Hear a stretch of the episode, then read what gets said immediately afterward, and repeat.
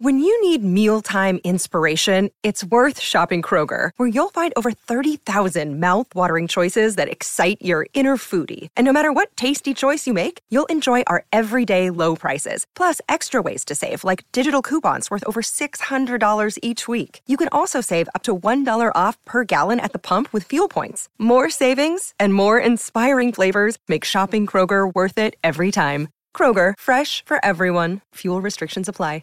You're listening to a SKOR North podcast right now, and if you're a business owner, so are your customers. In fact, I could be talking about your business right now, telling the tens of thousands of loyal fans about you and sending them to your business. Find out how you can partner with your favorite SKOR North podcast. Visit skornorth.com now and enter keyword partner. Fill out the form, and we'll get in touch with you quickly. Once Phil, Judd, Declan, or others start talking about your company, you'll be amazed at how many fans start showing up. So visit skornorth.com now and enter keyword partner. TCL is a proud sponsor of the SKOR North Studios. TCL, America's fastest growing TV brand. One, two, three. It's Mackey and Judd with Rami. With Rami.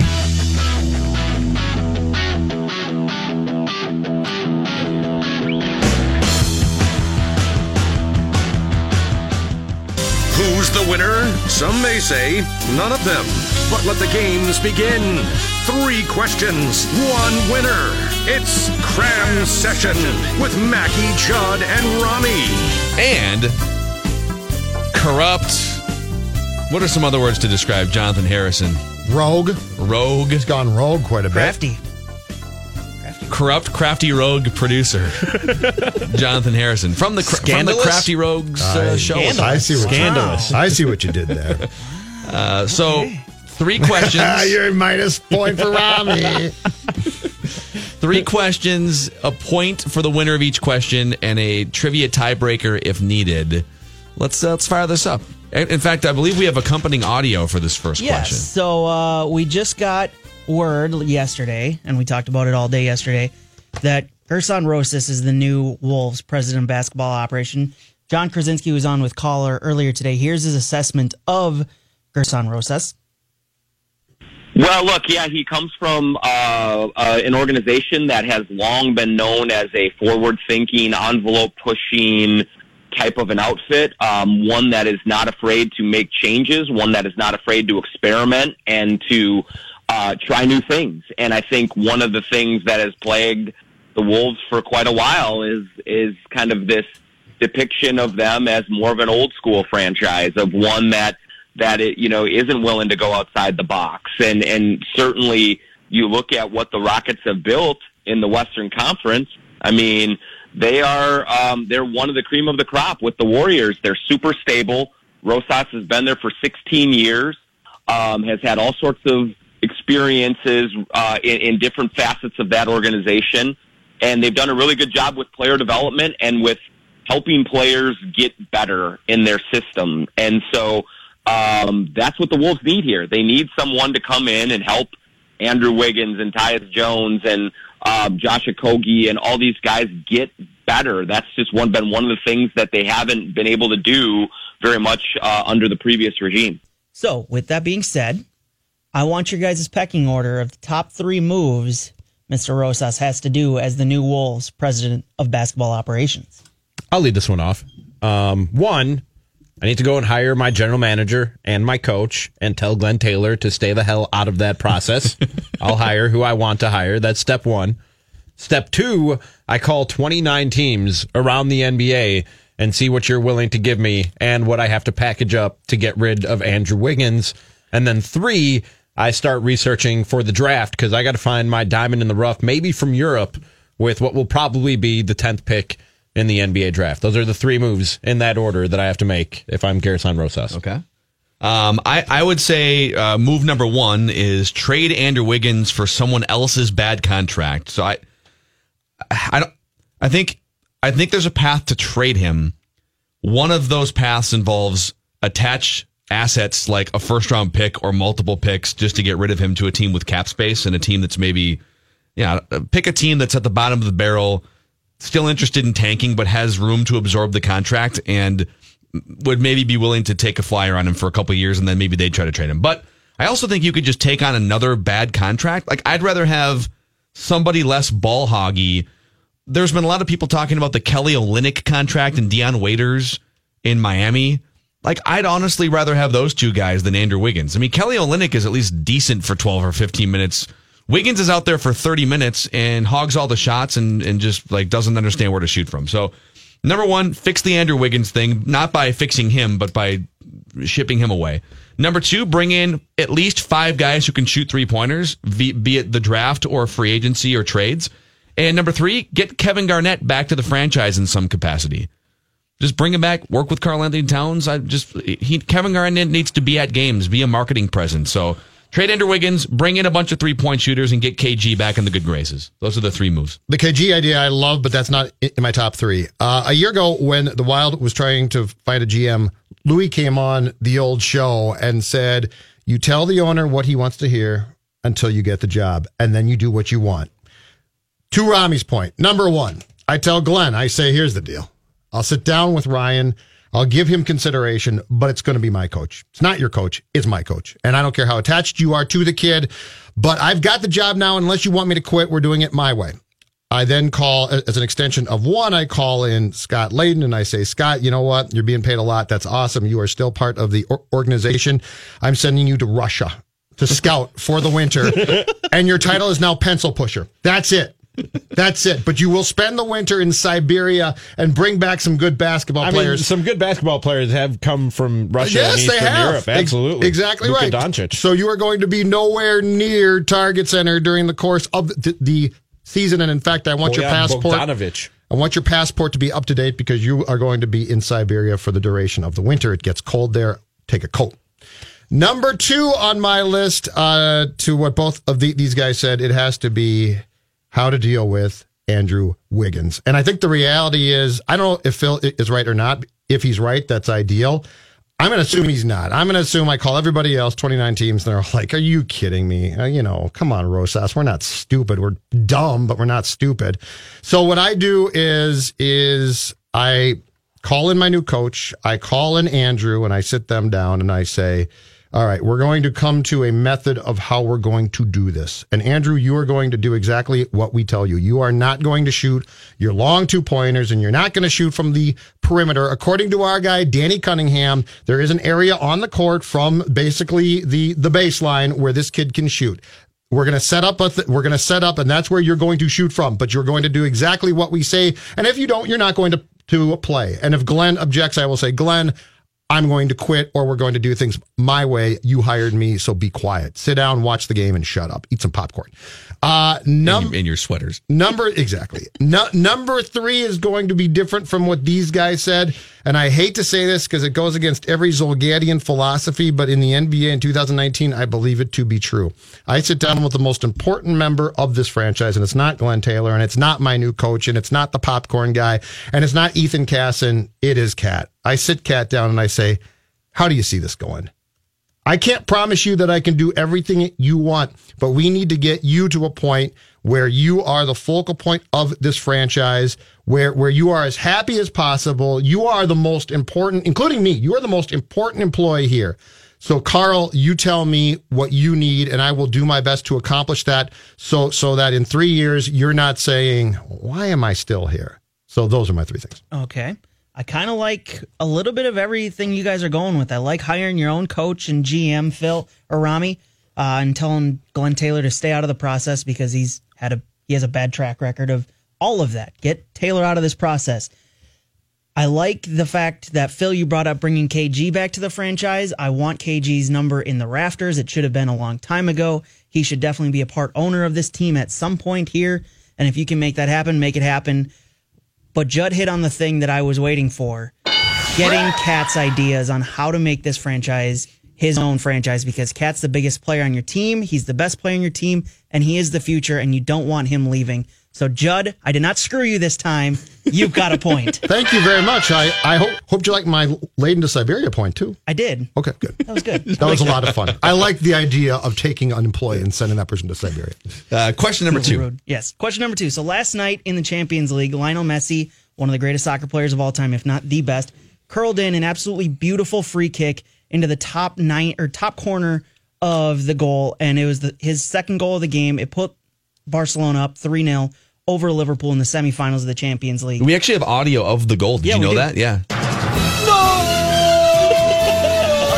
right, it's down to Rami and Judd now. That's pretty much what it sounded like in the stadium. So the fans who this game took place in Barcelona, so it's his home stadium where he's played all of his career for about 15 years now.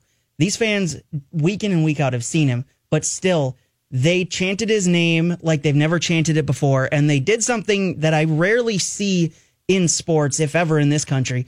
They legitimately like started bowing down to this man and treating him like he was a god because he is a god of soccer. Didn't uh, Target Center do that when Andrew Wiggins hit a free throw inside of two minutes in a close I remember once that. last might have, yes. I remember that. Okay. So, what athlete in your time watching sports should have garnered the bowing down reaction and treating him as if he was a god of that sport? Wow. The first name, I'll take this one first. The, All the, right. the first name that popped into my head, I almost feel like, well, American sports fans don't get that. Yeah. For some reason, it's just, it's, there are raucous crowds and stuff, but it's not as organized. There's not like organized chanting and bowing and things like that. There's not like group worship as much as in, uh, in other countries. But I feel like when you have a guy in the NBA who's pulling up from 35 feet every single night and turning his back on the hoop because he knows it's going in, Steph Curry is doing things with a basketball and on a basketball court that we've never seen in a hundred years. Like imagine when James Naismith put a peach basket up on a pole. If you said, "Hey, at some point there's going to be a guy who shoots the ball from 35 feet on a regular basis, and it goes it goes in without touching any part of the peach basket, and like he turns his back when it, when it goes in because he knows it's going in." So I, I almost feel like Steph Curry deserves the worship treatment a lot more than than maybe he gets it. Even though people could say he's petulant and whiny and throws his mouth guard and stuff. Like I get that stuff too. But he's doing stuff that we've never seen before in a basketball court. Okay. I'm going to go to my sport, and and Gretzky scored a ton of just great goals, but I'm going to go to to the messy example and give you one goal by this guy who scored several great goals. But this is one of the most fantastic goals that I have ever have seen, will see until the day I die. Game two, 1991 Stanley Cup Finals, Pittsburgh Penguins, Mario Lemieux against the North Stars uh, in the igloo in Pittsburgh. And Lemieux brings the puck over the blue line, and he's got two defensemen against him. He dances around one, and, and he, he's got a North Star defenseman by the name of Shawn Chambers. He, and this is still shown to this day quite a bit, actually. He puts the puck through Chambers' legs, moves in on Jon Casey, goes, as I recall, forehand to backhand, draws Casey out. Casey dives, basically looks completely lost. Mario scores. It is what it's. I, I believe it's still in the opening, if I'm not mistaken, to to Hockey Night in Canada. But it's the same type of goal. And if anything was ever going to not just get people out of their seats, but start bowing, that's one of the most incredible goals in a huge game I've ever seen. Okay. All right. Um, I I was spot spoiled in my childhood as far as great athletes go because I had Walter Payton with the Bears, I had Michael Jordan with the Bulls, but you said that American sports crowds aren't as organized as some European sports crowds, but I can give you an example that is almost exactly what they did for Messi after scoring that goal when Andre Dawson was in his heyday for the Chicago Cubs. The right field bleachers were known as Andre's Army, and they would all wear T-shirts with like a, a military logo across the front, and it just said Andre's Army in the middle. And whenever he would hit a home run, when he would run back out to right field for the bottom half of the inning, everybody would bow in sync and chant Andre, Andre, Andre, and it was it was amazing. It's one of the coolest fan experiences I've ever been a part of, and the closest thing to what we're talking about with Lionel Messi and that goal yesterday. Yeah. Um, the, the Twins fans tried to worship Chuck Knobloch in that Uh-huh. way. It wound Yeah. up being batteries and hot dogs that they threw at him when he was in the Yankees. They weren't wasted doing good the hot bowing dogs. down motion. They were doing the throwing motion. I got what Those you're were doing. perfectly good hot dogs. Never right. throw away a hot dog unless it has ketchup on it, and it's garbage. I uh, I like where Rami was going because it was fans who were actually bowing down, but it started off with a little too much bragging about your childhood and getting to witness actual good sports. So sorry, I Rami. really I sometimes I don't know about you as a person. John. You've won the last two. I know. I know. Phil, I like Steph Curry because it's recent, and that's kind of where Messi is right now. He's recent, and he's been doing things that we don't, we haven't seen on a basketball court before. But Judd, the fact that you could remember this from what was it, 1991? Yeah. Every little detail, the players' faces. That that that amazes me. You get the point here. Wow. You won. There it is, Wow. Judd. Wow, my this is second a, ever a- victory. a victory lap point here. Yeah. All right, so our third question. Probably not happy. Robbie's bitter. Robbie might win in here. Who knows? All right, so the third question. The other day, we saw the video of a bat invading the Mets press box. you guys have been in a fair amount of press boxes or know people who have been in a fair amount of press boxes in your time. So I want the weirdest or strangest thing to happen to you or happen in a press box that you were in. So I almost got uh, hit, hit by a baseball that flew into the Target Field press box about four years back, and the ceiling panel is still broken because the ball bounced on the table right by me and bounced upwards and, and hit the ceiling panel. It broke it, but it has never been fixed. But that's not the oddest thing.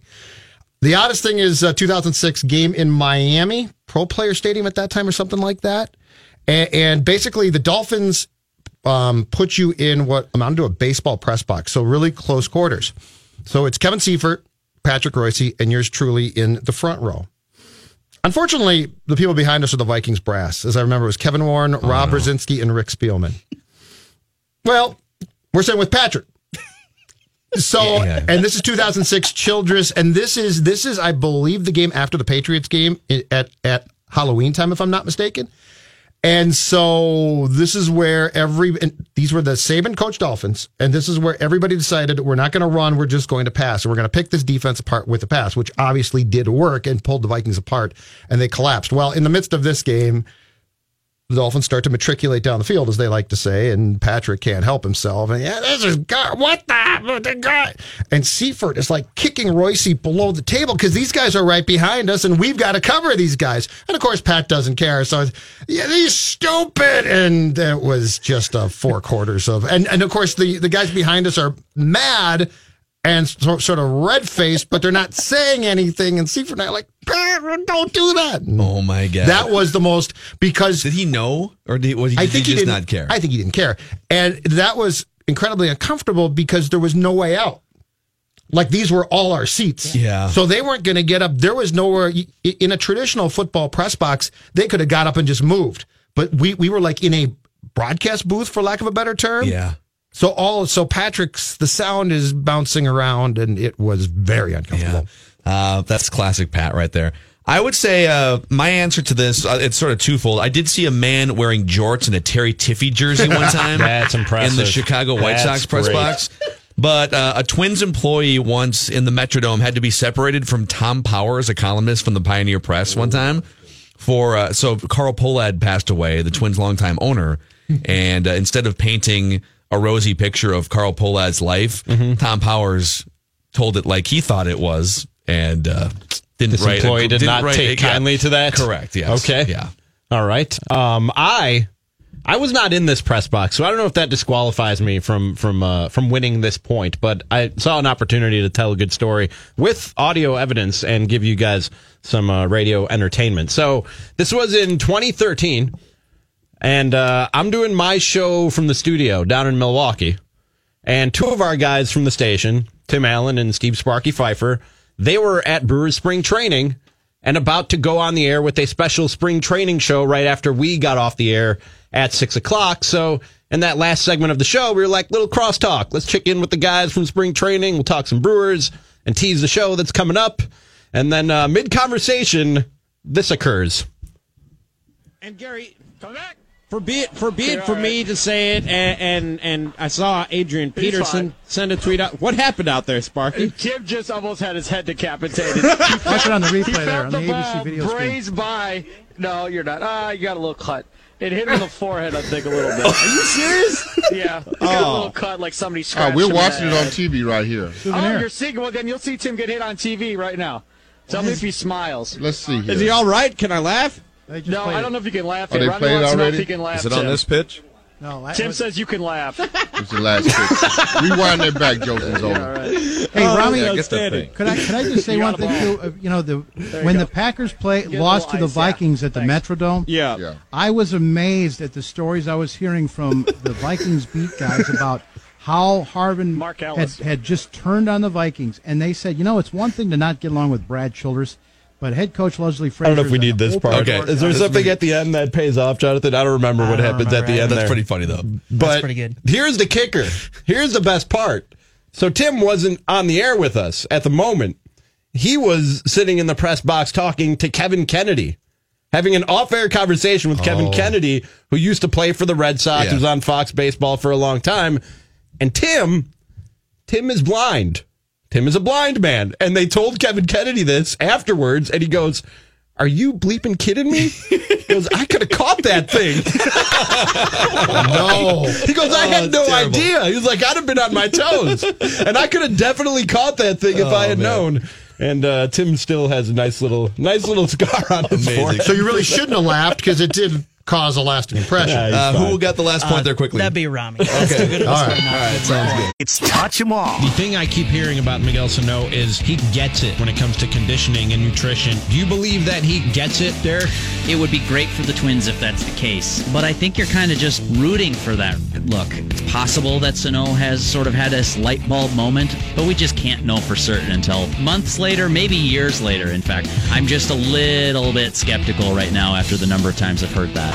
Touch 'em all. Touch 'em all. Here, SKOR North. SKORNorth.com. In other news,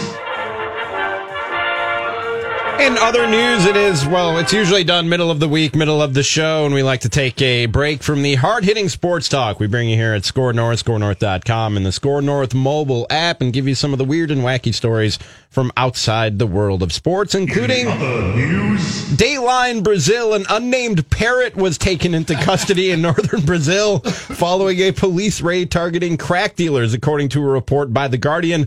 Police seized the bird in hopes of getting more information out of the loyal lookout, but according to Brazilian journalists, the faithful fowl kept its beak shut. The bird reportedly was taught to alert the criminals of nearby police and apparently was found cawing mum the police in Portuguese right around the time that cops were preparing to raid the home of the two suspected crack dealers in Vila Irma Dulce, a neighborhood in northeastern Brazil. He must have been trained for this, local police told Brazilian media. After the raid, Guardian reports, as soon as the police got close, he started shouting. Unfortunately for the criminals, the feathered lookout was unable to warn its owners in time for the raid. Police were able to capture the alleged drug dealers even while the parrot squawked a warning of their arrival. He was then seized and brought back to the station for questioning. but the bird has chosen to plead the fifth, and police have been unable to retrieve any further information. Did they, do they put it in the back of a squad car? Like, how does the transport? Do you cuff it? cuff his little. Do you Mirandize the know. bird? You have the right to remain silent. like you have the right to remain silent. He's just repeating everything back to him. in other news, In other news, this is from Fox 8 Cleveland. I uh, hat tip to Rami for retweeting this earlier in the week. I got this from Rami. The long awaited ending to what happens to everyone's favorite Avengers in Endgame is breaking early records and also leaving fans extremely emotional. A fan in China cried so much during the movie, she began hyperventilating and having trouble breathing, according to the international news. The woman was given oxygen and released from the hospital. That's right. A woman had to leave Avengers Endgame because she was hyperventilating and crying too much. I cried. Did you cry? I didn't full on cry, I but I got a little teary eyed. I'm not as immersed in the story, so it didn't hit me as hard as like Creed 2, for Sure, instance, where yeah. I'm just like blubbering. where, where he had to go to the hospital? Where I was this person. Yeah. I was this person. Who's got the oxygen? But this, like, there were there were people. So we probably sat. We sat in one of the, the smaller theaters at St. Anthony, Maine. This is the old school, awesome theater uh, north of the river downtown. Yeah. And we were probably in the sixth row, and that means there's like 15 rows behind us, and it was like 15 rows filled of people just sobbing throughout the last hour of the movie. Just all the symbolism. Was it really that bringing it sad? back. Was- Jonathan, Jonathan was probably one of them. Yep, definitely. It wasn't. sad. It just had like a lot of Cheeseburger like sentimental moments. Like, it, well, some of it was sad, but a lot of it was just sentimental over the course of. And this is it now? his- yeah, There's the- 22, you said? Yeah, I Okay. I was trying to hide the fact that I was crying. I was with my buddy, and then uh, at some point he pulled a tissue out of his pocket and was just wiping his eyes. I was like, okay, I guess we're just not hiding it now. hide that. Let's just let him let, Really? let it flow. Yeah, just I let never it hide flow. it. I never hide it. Just let it go. It's but I don't know if I would be like concerned or just pissed at that lady for ruining Avengers Endgame because you know there was like a big commotion. They Yeah. have to stop the movie, turn on the lights. Like, lady, get it together. I'm trying to watch a movie here. Crawl in the hallway and do this. Okay? Yeah. Get her out of here, God's paramedics. sakes. Two years ago, 39 year old Dion Calloway was attempting a high speed landing after uh, skydiving at the Cloverdale Municipal Airport in Sonoma County, California. when he shattered his left heel and eventually had to have his leg amputated below the knee. But we're not done. On April 21st, the Santa Rosa resident was back at it, skydiving. When he lost his leg again, his $15,000 prosthetic leg just flew off, Calloway told the Press Democrat. I've jumped, I've jumped with it before, but a rush of air got inside this time, he said. I tried to watch where it was falling, but I couldn't keep track. Early the next morning, workers at Redwood Empire Lumberyard spotted something they first thought was a soda can. Yard production manager Micah Smith said his first reaction was, Oh, that's not a soda can. That's a leg. Where's the rest? The story ended happily after Smith called the sheriff's office where Calloway picked up his leg later that day. Quote, skydiving is my everything, Calloway said. I always seem to come back to it. I need to know more about skydiving and high speed landings because I feel like those two shouldn't go together. No, that's not. I don't think that's how it's supposed to end. I don't think a high speed landing is the is the goal when you jumped out of an airplane. Clearly not. No. But but I believe the beginning of the story said he was attempting a high speed landing. Does that mean he was going Was too fast? I think on he was, act- yes. Yeah, I think he attempted to, I think he was going too fast. He's coming down about to hit. And so he's like, I'm bleeped here. Yeah. And he attempted it and shattered his heel. And that- that led to the eventual amputation. I know the answer. But yeah, for- you're not supposed to do it. I've never skydived. I'm going to guess Judd probably hasn't skydived.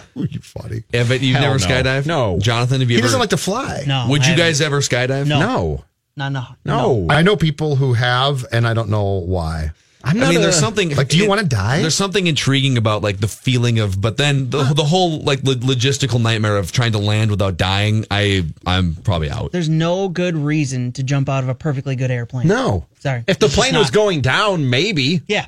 Maybe. Well, yeah, then, then you get the parachute. But no, I'm not jumping out of a perfectly operating plane. That's just stupid. That's just I'm not a thrill seeker. I'm not an adrenaline junkie. Like life is enough of the thrill for me. I'm I'm enjoying this. I'm having fun. Making your own La Tortuga sandwiches is It's, the yeah, that's thrill that's a seeking. Yeah. thrill. Yeah. That's thrill seeking. What's the farthest that, that you guys would go as far as that seems dangerous, but you'd do it? Like go kart racing? Besides becoming a Minnesota sports fan, Well, yeah. well, that's a good point. Touche. Touche. uh, go kart racing.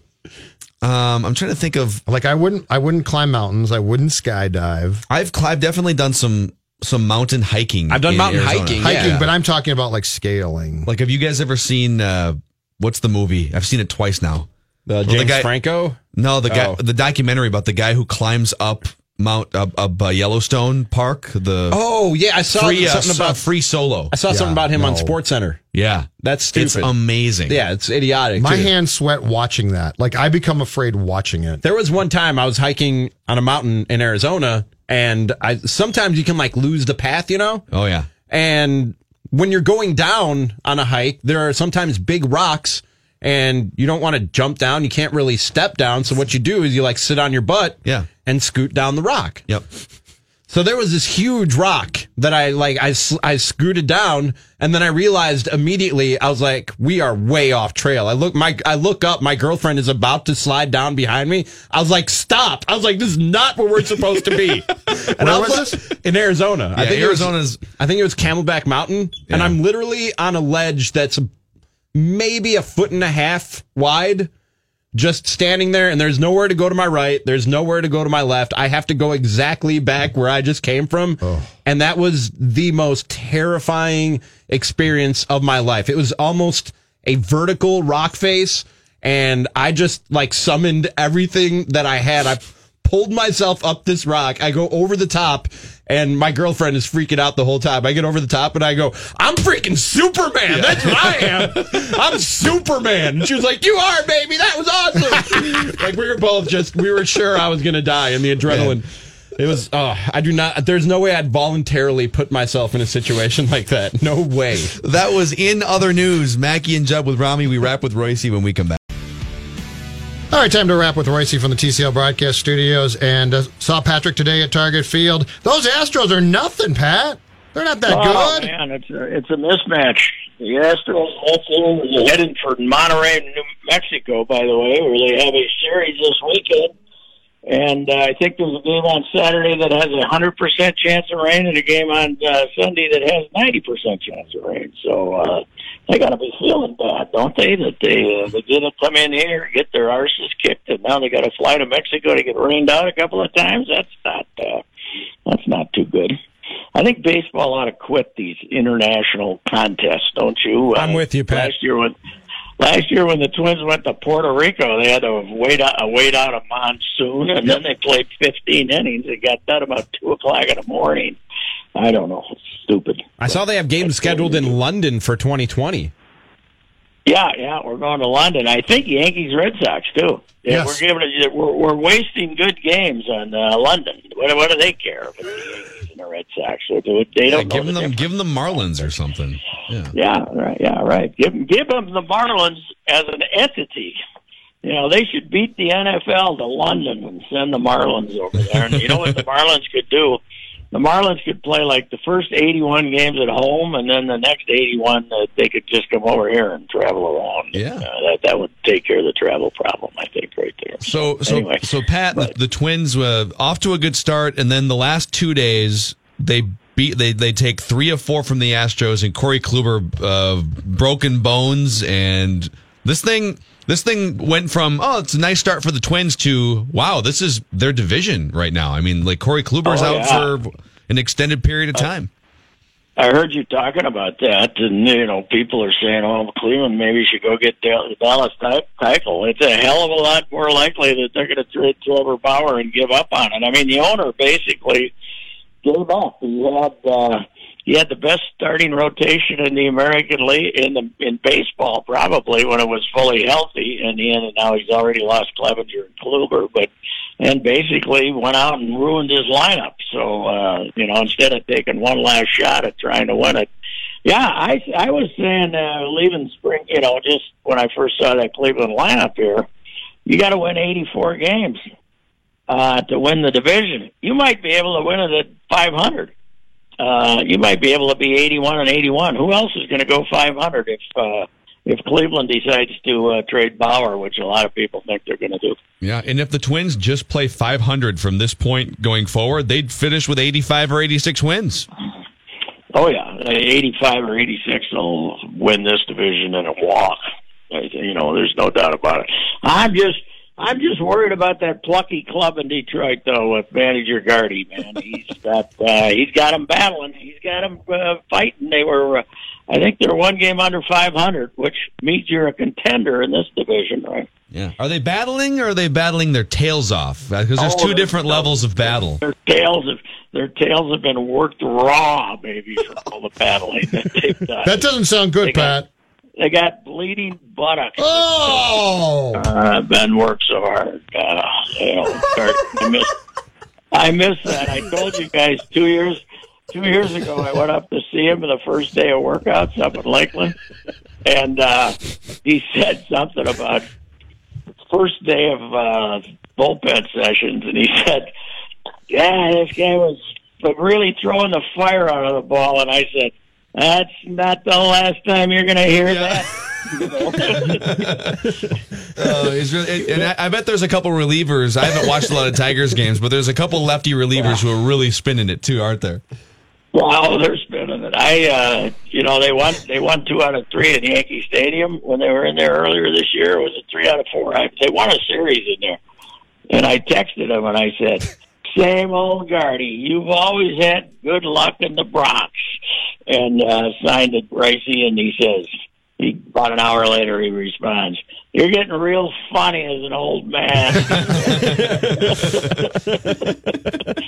Oh. so, uh, Hey, Pat, what uh, what about the Twins so- far and with the way that they played, especially of late? What surprised you the most? What didn't you expect? Okay, Cron's a better player than I thought. Mm-hmm. Schoop's a better player than I thought.